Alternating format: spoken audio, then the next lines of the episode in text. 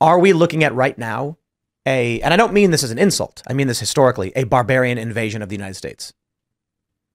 In that various groups of people from various different countries are invading this country. But they're not even invading because because Joe Biden said, "Come on in." Like I think I think that's the difference. Is the Romans were you know they they Marcus Aurelius spent so much of his career fighting them off, right? But we're just saying, "Come on in, guys." You know the water's fine, and I think that that that's the difference between what was happening in Rome. It's not an invasion; they're just coming.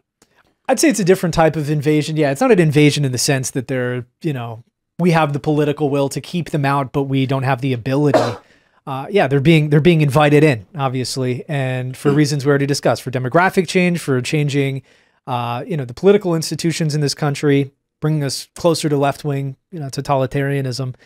But uh, yeah, it's crazy. I mean, I don't know if there's ever been an invasion of this type in in you know human history.